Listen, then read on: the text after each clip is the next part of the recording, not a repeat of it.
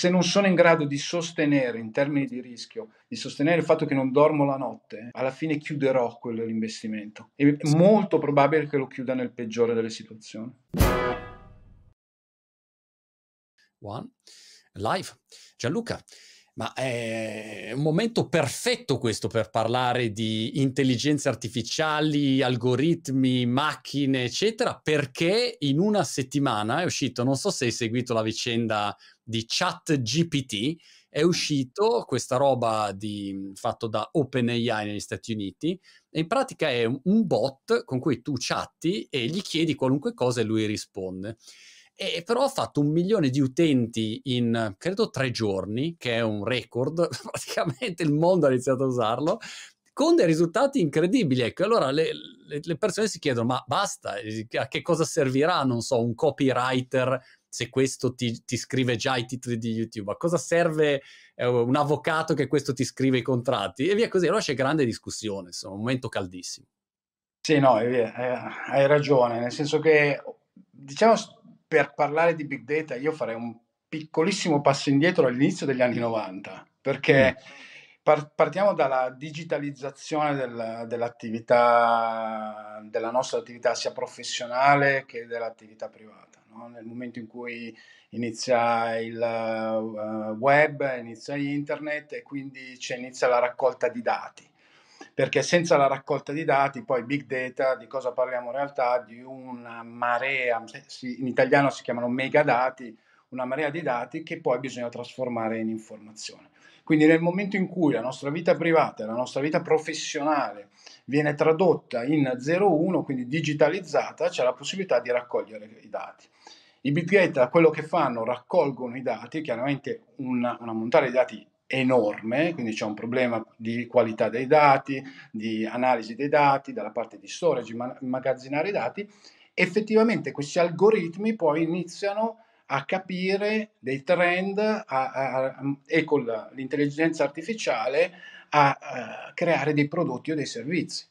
Quindi quello che, di, di, cui tu stai parlando è questa, questa, sostituzione di alcune nostre attività, e l'abbiamo visto nelle rivoluzioni industriali precedenti, da un punto di vista della macchina che ha sostituito il cavallo e poi l'uomo nella, in, in alcune attività produttive, così eh, i big data e l'artificial intelligence possono sostituire ehm, alcune attività legate ai servizi. È chiaro che ci sono ancora tantissimi punti, punti interrogativi di dove può arrivare l'artificial intelligence e di dove può arrivare la macchina.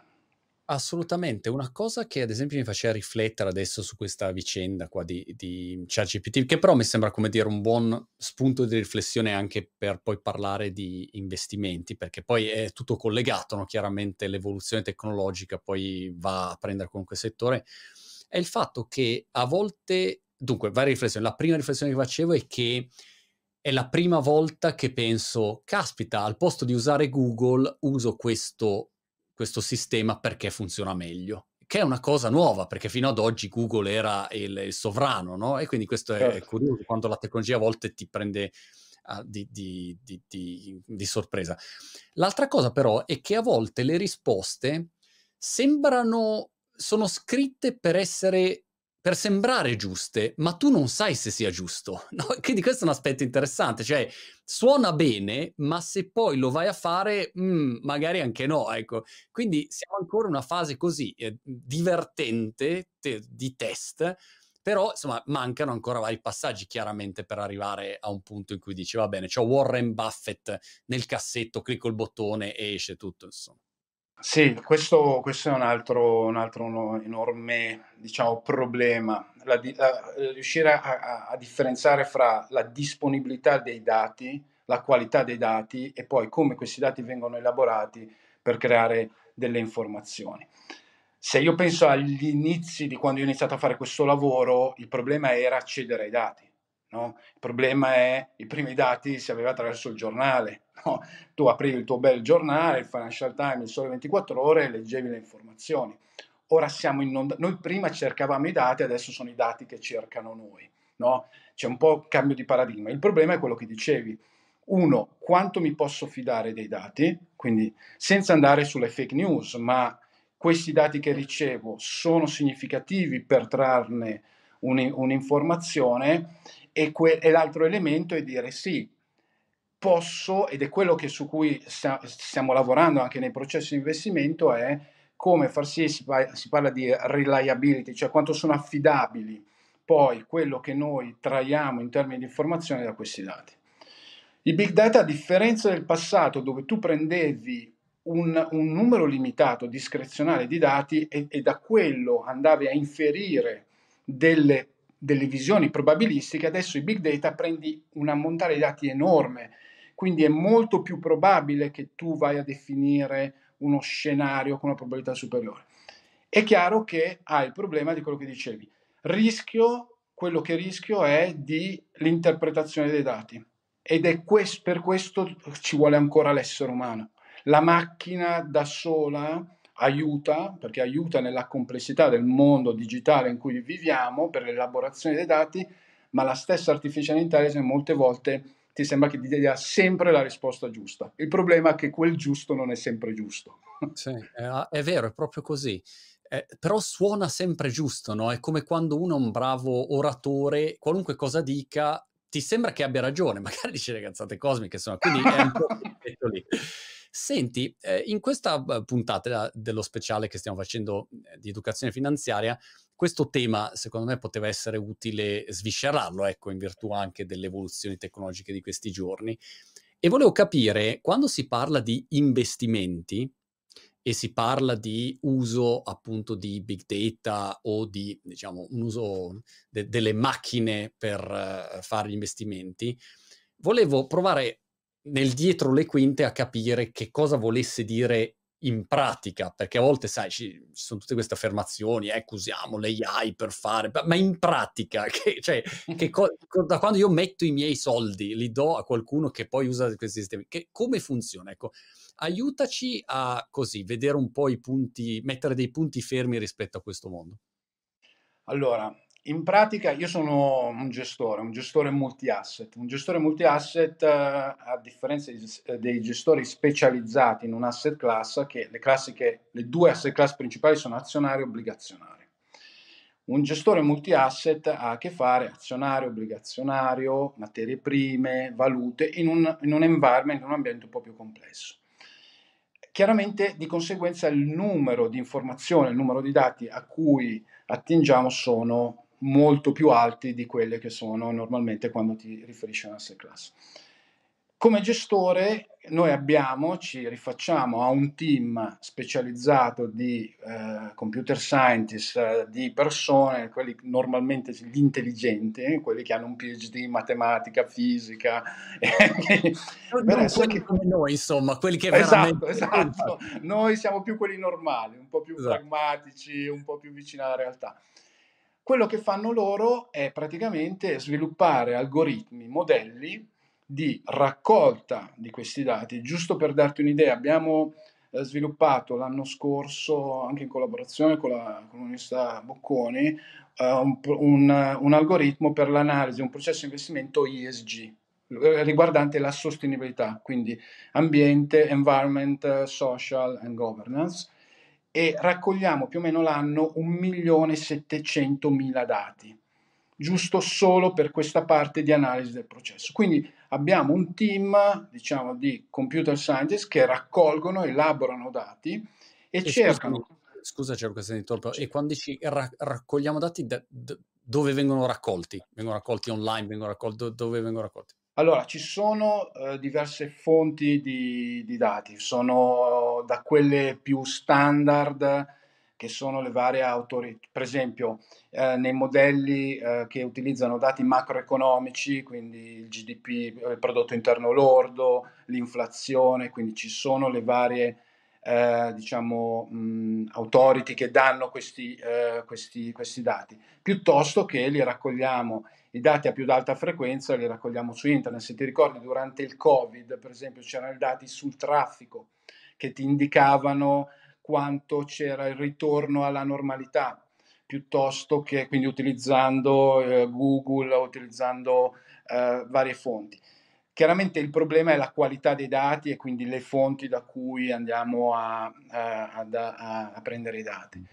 Uh, questi vengono elaborati attraverso modelli di artificial intelligence uh, che ci permettono appunto, quindi big data che ci permette di prendere, storare e uh, tirare fuori la, i dati qualitativamente migliori e poi l'artificial intelligence andiamo a tirare fuori quelli che per noi sono le informazioni più significative. Nel modello più importante per noi che facciamo multi-asset è un modello top-down che viene chiamato WAVE, dove noi andiamo a stimare in che fase del ciclo economico, per esempio, siamo. Utilizzando i dati hard data, si chiamano dati reali, quindi sull'economia, eh, quindi occupazione, quelli che dicevo prima, soft data che invece riguardano più dati di sondaggio, che per noi in, in sono uh, dati che ci permettono di capire dove vanno il, ciclo e dati di liquidità. Su 50 paesi uh, più o meno il 99 per, 93% del GDP mondiale. Uh, più di mille serie storiche, questo ti dà l'idea de, di quanto, um, di che mole di dati. Quello che poi noi come gestori andiamo a utilizzare è praticamente un dashboard che è una, un, diciamo una, un, uh, una, una piattaforma uh, sull'internet dove abbiamo questi indicatori, quindi che ci dicono in questo paese siamo in questa fase del ciclo economico, siamo in una fase espansiva, una, una fase di contrazione, eh, abbiamo questo tipo di indicatori. Quindi a differenza del, del processo tradizionale dove avevi il team di economisti che venivano in sala gestione, ti aggiornavano sullo stato dell'economia e ti dicevano secondo i nostri modelli, adesso noi l'abbiamo tutto all'interno di modelli algoritmi eh, screen based. Questo è un po' quello che diciamo eh, succede dietro le quinte. Poi il processo di, di, di investimento è una continua interazione fra questi modelli, questi algoritmi che vanno a cercare di semplificare la complessità del mondo, sempre per il discorso che avevamo fatto prima, ormai la digitalizzazione di tutte le attività produttive e ricreative può essere raccolta, storata, analizzata e a noi ci danno queste informazioni, come portfolio manager, ci danno queste informazioni, quindi trasformate da dati in informazioni, per poter poi decidere come allocare i fondi, le risorse all'interno dei fondi. L'ho semplificato molto, ma la sostanza è questa.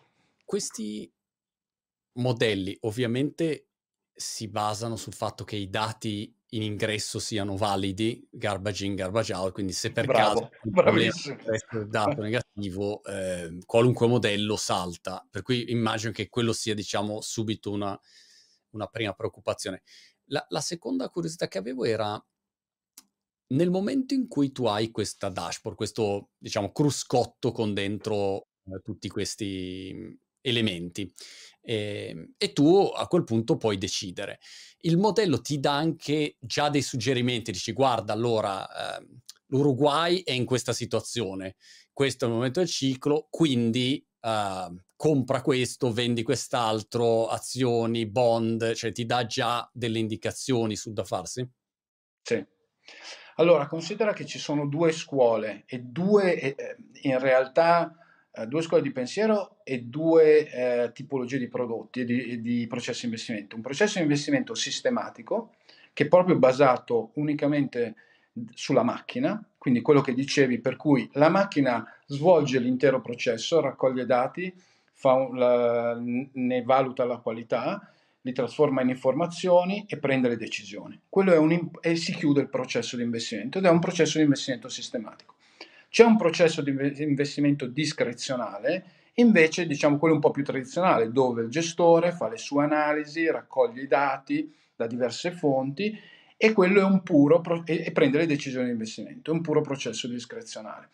Quello che noi abbiamo eh, messo in piedi, su cui crediamo e mi sono anche confrontato con eh, diciamo esperti di settore, quindi sull'artificial intelligence piuttosto che su investimenti discrezionali, è un approccio ibrido. Cioè, secondo noi la, la complessità del, dell'universo investibile, ma del mondo e la, soprattutto la disponibilità dei dati, perché non dimentichiamoci che nel momento in cui si va indietro di 10-15 anni non c'erano questi dati. La digitalizzazione ha permesso che, e non è un caso che nel 94 viene fondata Amazon, nel 94 viene fondata Yahoo, nel 98 viene fondata Google, nel, 2000, nel 2004 viene fondata Facebook, perché è nata, grazie alla tecnologia, la possibilità di utilizzare questi dati. Quindi crediamo in un processo ibrido dove la macchina e l'uomo entrano in simbiosi, cioè la macchina per noi ci aiuta a semplificare un, uh, un, un, uno stato estremamente complesso che è l'economia e i mercati finanziari di oggi attraverso la big data artificial intelligence e ci dà una soluzione. Ora, noi non prendiamo quella soluzione per l'unica soluzione possibile, possibile, la discutiamo, lo definiamo un processo di validazione dei risultati della macchina e poi, questo è l'altro elemento importante, che c'è un rapporto di fiducia con la macchina, ma, ma la macchina viene sempre filtrata dall'uomo, cioè noi, cioè io come gestore, a un certo punto posso andare contro il suggerimento della macchina.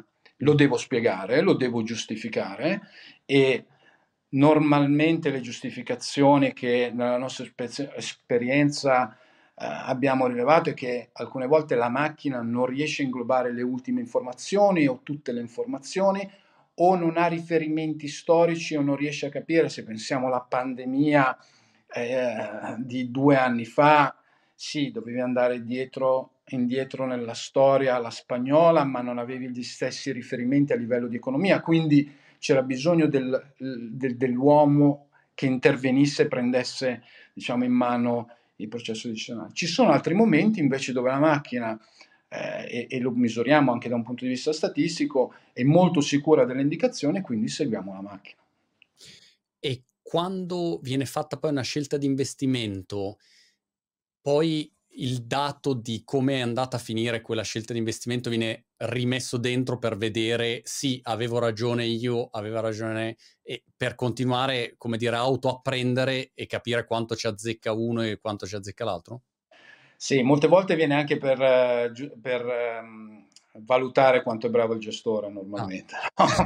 perché chiaramente um, c'è, sempre, c'è sempre comunque questo elemento di non di conflitto, perché per noi la macchina non è un conflitto, infatti parliamo di simbiosi uomo e macchina, ma sempre di confronto e di sana competizione, perché l'uomo rimane, eh, secondo noi, l'ultimo responsabile decisionale, però come dicevi giustamente devo misurare se alla fine l'uomo sta prendendo la decisione giusta o sbagliata. Quindi noi abbiamo sempre la misurazione di quello che la macchina ha deciso, se fosse stata solo la macchina, quello de- che ha deciso l'uomo e viene paragonato in termini non solo di ritorno, quindi se è stata giusta, quindi se quello che abbiamo comprato è salito, ma anche del rischio che ci siamo presi, perché sempre, dobbiamo sempre ricordarci di misurare gli investimenti su due dimensioni, del ritorno, ma del rischio che ci siamo presi per ottenere quel ritorno.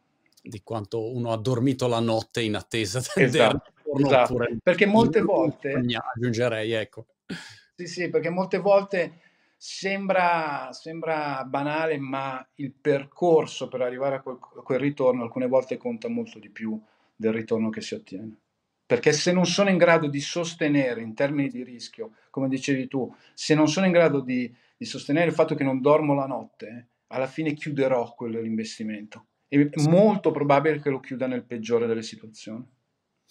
Attendere questi strumenti chiaramente eh, sono troppo migliori dell'uomo in generale. Eh, questo diciamo mi sembra abbastanza ovvio.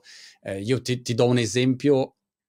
Sto usando da diversi mesi ormai vari strumenti di intelligenza artificiale per generare i titoli dei video miei, non so su YouTube così. E la cosa che mi colpisce è che ogni volta, insomma, è da dieci anni che più o meno faccio questo mestiere, quindi qualcosa so di co- come si scrive un titolo sui social. La cosa che mi colpisce è che ogni volta penso, caspita, cioè, quest- questo aggeggio in tre secondi genera dei video molto migliori dei miei. Questa è una cosa ovvia.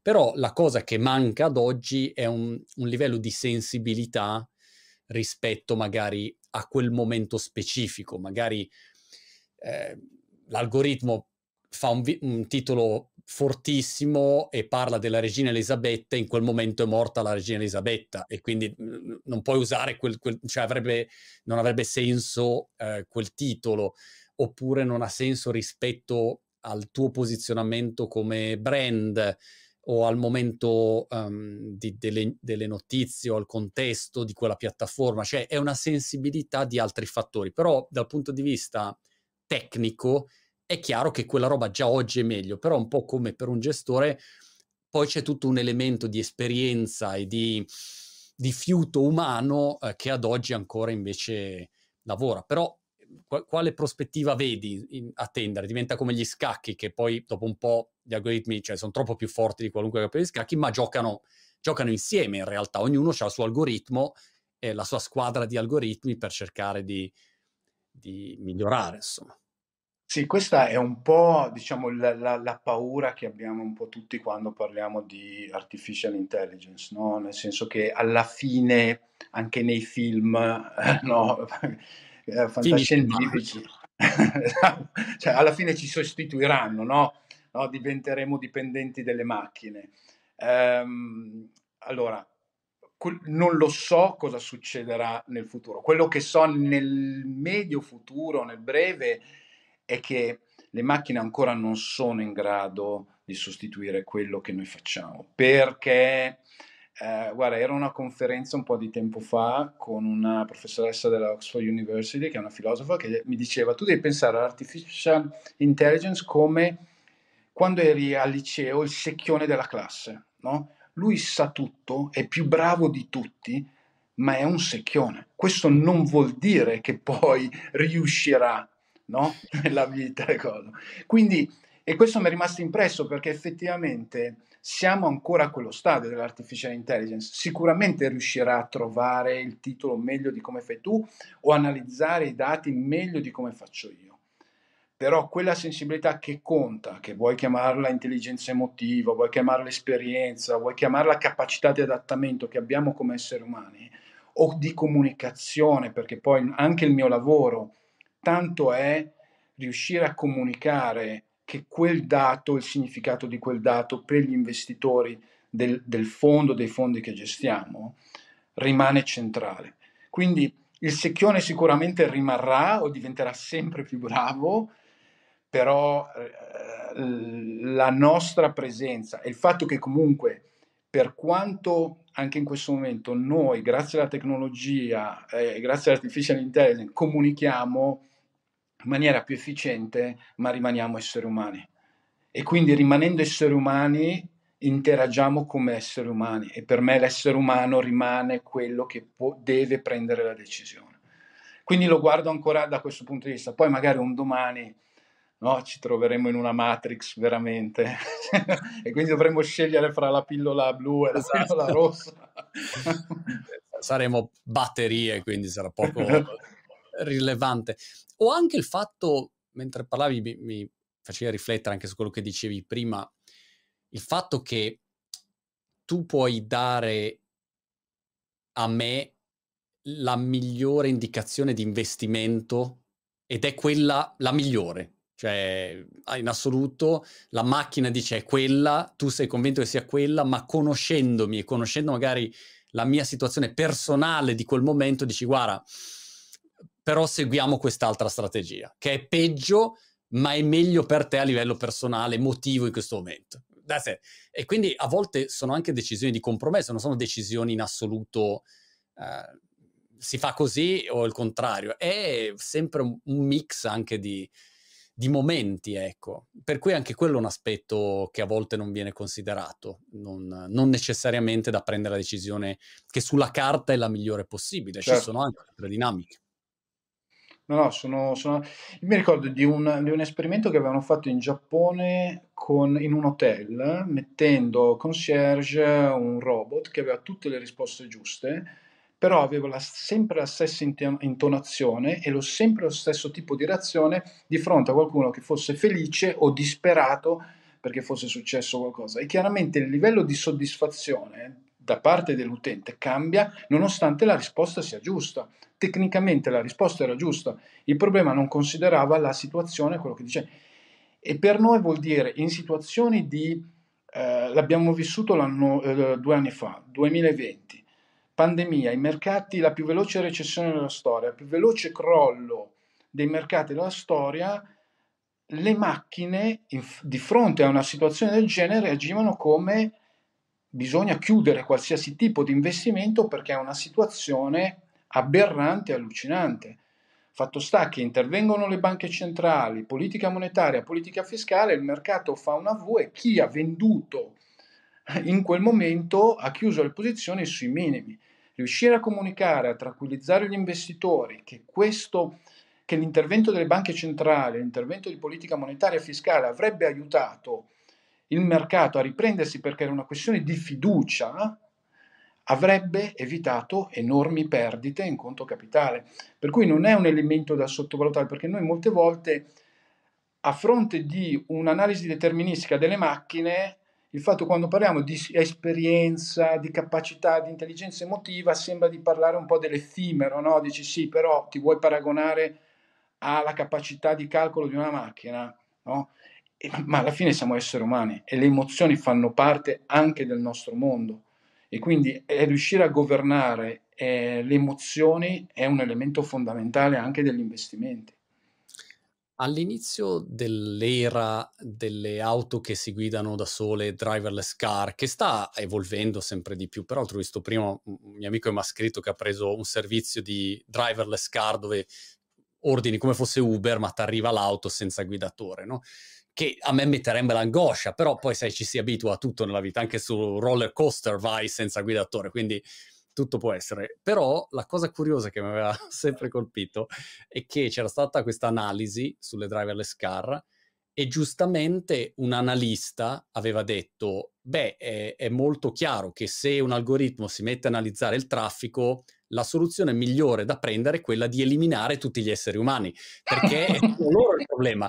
Quindi, diciamo, un algoritmo in modo super efficiente direbbe, sai cosa, spaziamo via questi esseri umani e abbiamo risolto il problema del traffico, che è vero, però poi abbiamo altri problemi, insomma, di esistenza. Quindi le decisioni sono spesso in considerazione di un contesto imperfetto, non sono in un contesto perfetto e quindi questa parte umana mi sembra assolutamente... Eh, ma sai, anche a livello di comunità europea si stanno ponendo una serie di quesiti in termini di etica dell'artificial intelligence. Infatti c'è un, un act della, della, European Union del 2021 e l'esempio classico era la macchina a guida autonoma che si trova di fronte a tre situazioni.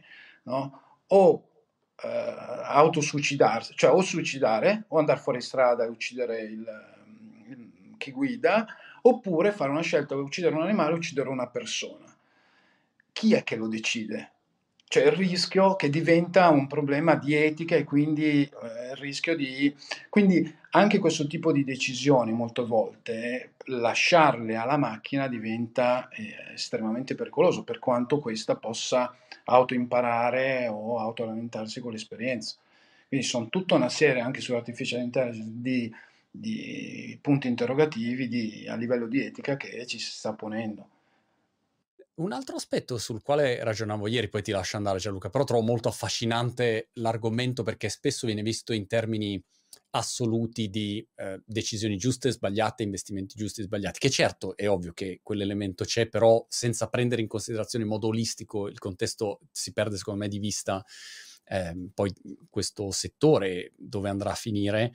Ieri stavo intervistando Massimo Recalcati, lo psicanalista, e lui parlava dell'importanza del silenzio, il fatto che uno psicanalista di fatto la prima cosa che ti offre è un silenzio. Tu vai lì e parli con uno che non ti dice niente, non è che sta, par- sta zitto.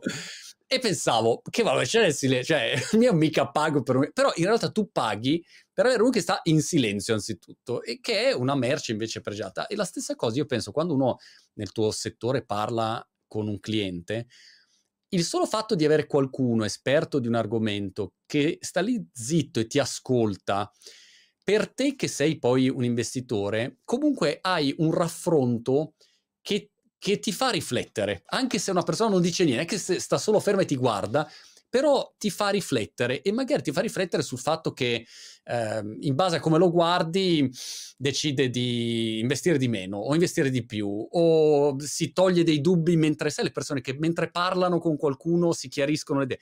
Certo. Quindi sono tante dinamiche, non sono soltanto numeri, sono relazioni che poi vengono travasate dentro a uh, dei veicoli di investimento e anche questo è un aspetto che penso sia importante. Sì, sì, è fondamentale. Noi, eh, io ho a che fare più che altro con eh, clienti istituzionali, cioè esclusivamente con clienti istituzionali, non clienti privati, quindi fondi pensione, banche, però è, è la stessa identica cosa dei, dei, clienti privati. Alla fine interagisci con delle persone, interagisci con delle persone che eh, devono a loro volta prendere delle decisioni sulla base di quello che tu gli dici. Um, quindi il rapporto umano è quello che dicevi, il fatto del confronto. Infatti per me è sempre importante con i clienti creare una sorta di partnership, nel senso che io ti offro la mia competenza e la mia consulenza nei confronti di quella che è la, mio, la mia expertise, quello di che, che so fare.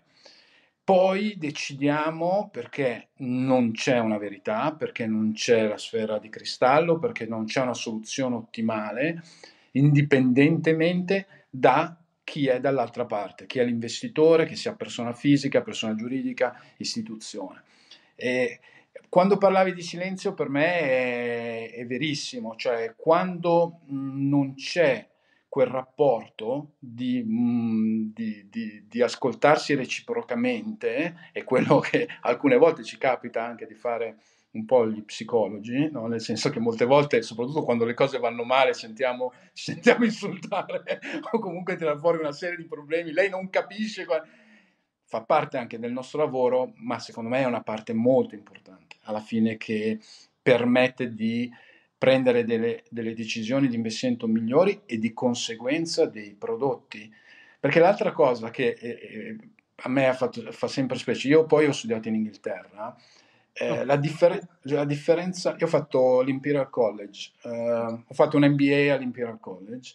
Eh, quando, parlando con il rapporto poi che è molto più diretto, molto più friendly con i professori, e mi facevano notare questo, tu quando parli di investimenti in una cultura anglosassone si, è, fa parte diciamo della tua cultura, quindi sai che a un certo punto una parte dei tuoi risparmi dovranno essere investiti in Italia quando si parla di investimenti si parla di scommettere sul mercato, no? cioè viene, viene, concepito sempre come un investimento a breve, un investimento legato, quindi non è un investimento ma una scommessa, legata al ritorno. Se invece si iniziasse a ragionare in termini di investimento, arco temporale, di avere un rapporto con chi investe i tuoi soldi, e quindi non semplicemente di basare le decisioni sul numerino, perché molte volte il numerino può essere fuorviante, perché l'anno va bene, ma deve essere nel lungo termine che funzionano gli investimenti, questo cambia completamente l'ottica e si passa in un paradigma molto più solido e strutturale, dove effettivamente tu inizi a investire da ragazzino, da bambino, perché fa parte della tua, della, del tuo vivere, cioè una parte dei tuoi soldi li usi per comprare la casa, una parte dei tuoi risparmi per, li utilizzi per vivere meglio, una parte per risparmiare, per investire. Gianluca, molto interessante e stavo pensando mentre, mentre parlavi a dove saremo tra 15 anni rispetto all'intelligenza artificiale, però ti lascio con una battuta sempre sulle auto che si guidano da sole di un mio amico che diceva sempre se le auto che si guidano da sole fossero veramente intelligenti, quando tu le dici di portarti in ufficio, questi ti molerebbero giù e andrebbero al mare loro, capito? Quindi la speranza è che poi l'intelligenza porti l'intelligenza artificiale di ragazzi, io non ne voglio sapere, mica voglio lavorare, io voglio stare al mare, fate voi umani, capito? Grande. Gianluca, è stato un piacere chiacchierare, ci aggiorniamo alla prossima. Ok, grazie, ciao.